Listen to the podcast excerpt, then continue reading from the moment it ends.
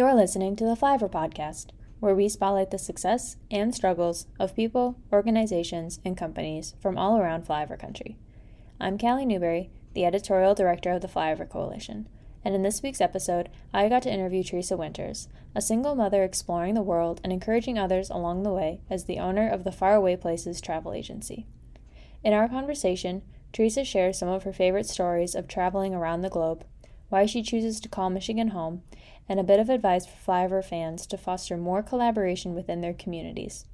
And at the end of the episode, she'll share her favorite summer destination. There's a lot to cover, so let's listen in.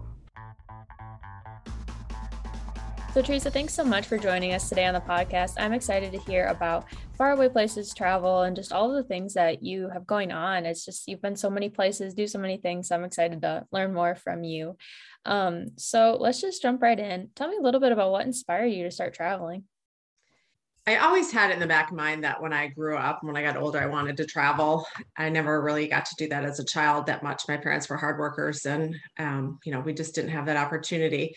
In 2016, I had a life change circumstances, and I just really thought that that was the perfect time to get out of my comfort zone. And so I started um, taking some solo trips, and it was just one of those things. I fell immediately in love with it, and you know, the rest is history, as they say.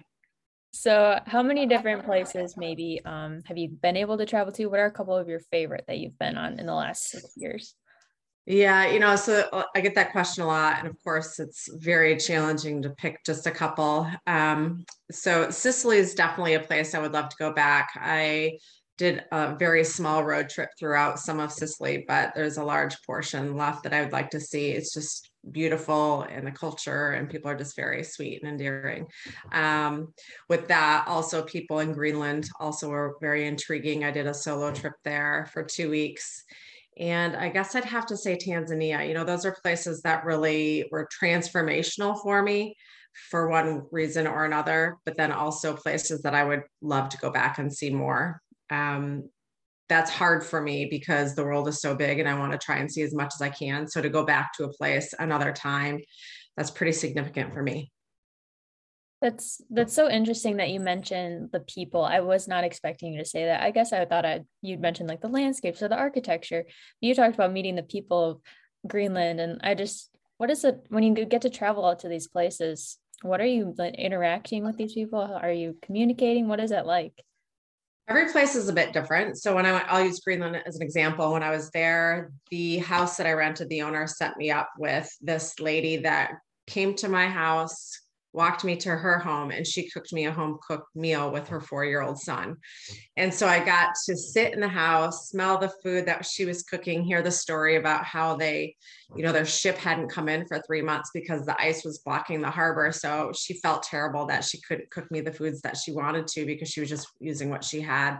But it was amazing. Um, and her four year old son was working on his fourth language. And it was just, you hear the stories of Greenlandic culture and how you know how the hardships are there and the struggles that they have because it is 81% ice covered and don't me on that could have changed in two years but eh, then it was you know vastly ice covered. So their mode of transportation is by snowmobile or by boat or by plane. So when i left one area of greenland to go to another i had to take a little puddle hopper because there's no main roads throughout that. So um, there's a lot of hardship and a, you know a lot of culture to be learned. And so getting back to do I get to chat with people? Not all the time, but that's the beauty of traveling alone is you open that opportunity. Whereas if you're sitting with somebody, even at dinner, you're communicating with them and you're kind of closed off to opportunity of chatting with those around you. And when you travel by yourself, you're open to that opportunity. It's a completely different experience. Yeah, I didn't really think about it that way because, like, if I'm traveling with, with my family, I'm going to be talking with them and engaging with them. But you get to experience travel in a whole new way, so that's really interesting. Yeah. Um, so as someone who has traveled so much and met so many different people, been in so many different communities, what keeps you in Michigan? You know, the obvious answer is my children. I have a 13 year old daughter and 11 year old son. But I also have grown to adore Michigan. When I graduated college, I moved to Florida five days later. I didn't have a job, I didn't have a car, I didn't care. I was just like, get me out of Michigan. I moved back and then got married and had children. And now I'm so thankful that I did. Although I'm not married anymore, my family is here. I adore Michigan. I explored as much as I can. And I always welcome the opportunity to highlight Michigan. You know, a lot of people, when they ask me where I'm from and they're not from here, um, they might say something like, Oh, I'm sorry, you know, you're from Michigan, it's cold there. And I have to rebuttal that and say, Well, let me tell you why Michigan's amazing. So, although I see something vastly different for my future when my kids are older, I still see Michigan as a home base for sure. It's a beautiful, beautiful place to be. That's interesting. And I like that you like Michigan because I do too. um, you recently posted on your Facebook that you were looking to start working remotely from different towns and cities in Michigan, maybe Ohio. Uh, tell me a little bit about what inspired that and how that's maybe going or how that's going to be going, maybe. Sure. You know, throughout COVID, I was reminded how much I'm energized by people and how much my mood was altered by being essentially locked down in my house. Um, there would be days with nobody here. If my kids were with their father, my dog and I were the only heartbeats for days. You know, I wouldn't have any communication or anything like that. So when I was able to get back out and start traveling, even or just going out to restaurants, I noticed a big shift in who I was and how productive I was. So working from home now is something that I cherish for sure. But I got ready today. I don't have to do that, right? I have something that um, had me getting out of my my comfortable clothes again, and so that's the whole idea behind traveling to other cities. Is I can work from anywhere, so I can take my laptop and might stay at an Airbnb or a hotel, but then I'll go to coffee houses or happy hours to interact with other people, and also that's putting myself in opportunities way. I, I don't meet new clients sitting behind my office in my home. Sure, those referrals, but I love meeting new people. And that's part of why I love travel so much. So I haven't started that process yet. Um, it's been in the back of my mind for quite some time now. So obviously that's an expense that I'll have to incur for that opportunity. But I really think it's a win-win for not only business, but just for my energy and my, you know, what just really brings me joy. So, as someone who is on maybe like the receiving end of an Airbnb or a hotel or restaurant, what would you maybe encourage like all of these like small business owners? As so many people are working remote, what would you encourage them to do that's maybe just like a little touch that you like that would inspire you to come back to their place of business or draw you there in the first place? Yeah, that's a great question. I think just making things accessible for, you know, I have a dog and I've never traveled with my dog. So that's something I'll be doing new for the first time as well. Um, so making it pet friendly, um, maybe a little workstation, having a very small desk doesn't take up a lot of space, but that can help a lot. Great lighting, is beneficial, a nice view. So I have my home office and I've got beautiful bay windows. Um, and that really helps for sure. So yeah, just making things accessible for your clientele, um, good lighting. And I mean, the location is definitely key, but some people can't help that. So I just think making people feel comfortable when they're in your your house or your hotel room, um, so that they'd want to come back. Yeah, I feel like that's going to be something that business owners everywhere are definitely navigating, especially as more and more people work remote and are mm-hmm. exploring and traveling. So that's really cool. Yeah. And I feel like that's helpful advice. So, one of the coolest things that I think you've done and are doing um, is traveling the 50 states with your two kids. Tell me about where, where that idea started and have you actually completed all 50 states? Are you guys still in the process of that? So that started just a few years ago. I want to say maybe three years ago. Um, that we just wanted to set that goal. And so my daughter and I are both kind of overachievers. And if you mention it, we'll probably really work hard to do it. And so we are not all the way through, but we are cruising along. So the goal is by the time my daughter graduates high school, she's in seventh grade now, that we see all 50 states because you know being you know one of many siblings everyone has different schedules eventually when they get older with college and boyfriends and girlfriends and what have you. So the goal is by her senior year to hit all 50 states. By the end of this year because this summer we're going to do a road trip with my parents to go out to maine to see a new baby that's been born their, their grandchild my um, niece. So we'll hit six new states which are vermont new hampshire maine and then we'll hit massachusetts rhode island and connecticut and then circle back through. Um, and then also the kids get a christmas trip every year and this year we're going to do alaska. So this year alone we'll hit seven states and I've been very methodical. So anytime we hit one state, we typically try to hit three in just that general area. So we'll have, I think I counted 12 or 13 left after this. But in the breakdown of that, I think roughly five years, that doesn't scare me at all. Um, they're all clustered together in a nice way. And some of those states we just spend a few hours in. Um, I'll use New Jersey as an example. When we went, um, we did a seven state road trip two summers ago. And when we hit New Jersey, we didn't stay there, but I surprised the kids with a family that we had met a few years back in Jamaica. They made really good friends with the children. We shared dinners with them and played on the beach with them. And so I reached out to them and said, Hey, we'll pass through New Jersey. So I surprised the kids. We went to their house, we played at a park, we got ice cream. So we spent a substantial part of the day there um, with a family that we met traveling. So that was pretty cool. Wow, that kind of just goes back to the community that you've been able to foster from all around the world. So that's so cool. Do you find yeah, people pretty yeah. welcoming? Like, was it was it hard to just meet up with a family that you'd only met once or twice before? Actually, no, just because they were so inviting and, and welcoming when we met them to like, hey, we have dinner reservations this night at the, you know, the all-inclusive property, come with us. And we did. And then, you know, their kids one night we all played Uno together. So it was just a very easy relationship to foster. Um, now, do those relationships long last long term? Sometimes yes, sometimes no. But I do. I can honestly say I have made friends with people every place that I went as a solo traveler. Um, kind of like to sideball from that. I've created this. You know, when I work with this group called Divorced Over 40, it's with uh, men and women over 40 that have been divorced and most likely have children are single parents. Now I've heard so many single parents say, like, I'd love to travel with my kids like you are. So I've created that opportunity where my kids and I are going to Mexico in June.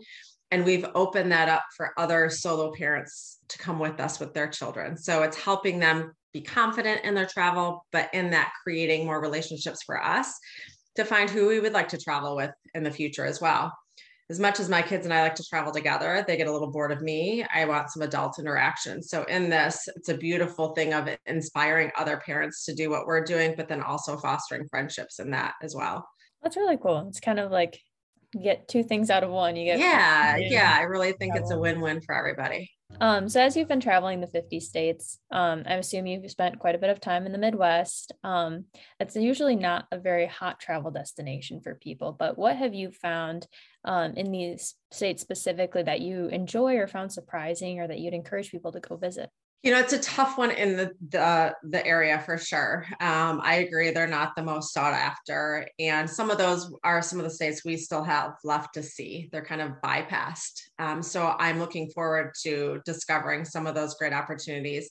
And the places that I'll mention in this might not be surprising for those in our area, like Hocking Hills in Ohio you know these places really have taken off because of social media which also you know, for me as a travel agent, it's a beautiful thing, but it's also a frustrating thing. Um, a lot of these places that people used to go for free and weren't so heavily trafficked, now you have to get day passes for because when people post a picture of it, then everybody wants to go and they just get overwhelmed with tourists, which uh, can be a good and a bad thing. So um, one place that took us by surprise, we flew down to New Orleans years ago, and then we did a Greyhound from New Orleans to Biloxi, and then a Greyhound from Biloxi to Mobile, staying in each of those locations, and then flew home. But Mobile, Alabama was really quaint and cute. And I feel like that was a place that I'd want to go back to. Now, will I? I don't know because I still have a lot of the world to see but I would recommend that to people. Mobile was really, really um, interesting and inviting, and the food was good, and there was, you know, beautiful artwork in the streets. And then also, I'm going to have to give Michigan a big shout out because going to the UP is a place that's stunningly gorgeous. And it's a place that I pull up on my phone when people are like, Oh, I'm so sorry you're from Michigan. I'm like, well, look at this picture. This is amazing. Like that's Michigan with no filter. Um, so I would definitely recommend exploring if you're from Michigan, exploring more of your state, whether it's an adult trip or with your children for sure. Yeah. I love the UP. I've only been up there a couple times, but it is just so beautiful and yeah, very cool. I agree. Um, and so at the Flyover Coalition, we like to encourage collaboration amongst like communities, business owners, companies, industries, just to really kind of promote the values that we have and the assets that we have that don't always get talked about. Um, we kind of mentioned this with how to encourage maybe small business owners to invite more remote workers to their communities. But what are some ways that you could see collaboration be better in some areas? And maybe this is something that you've been able to do with other business owners in your own area. You know, I think this is I've been a business owner for many, many years, even before I bought the travel and the um, travel company.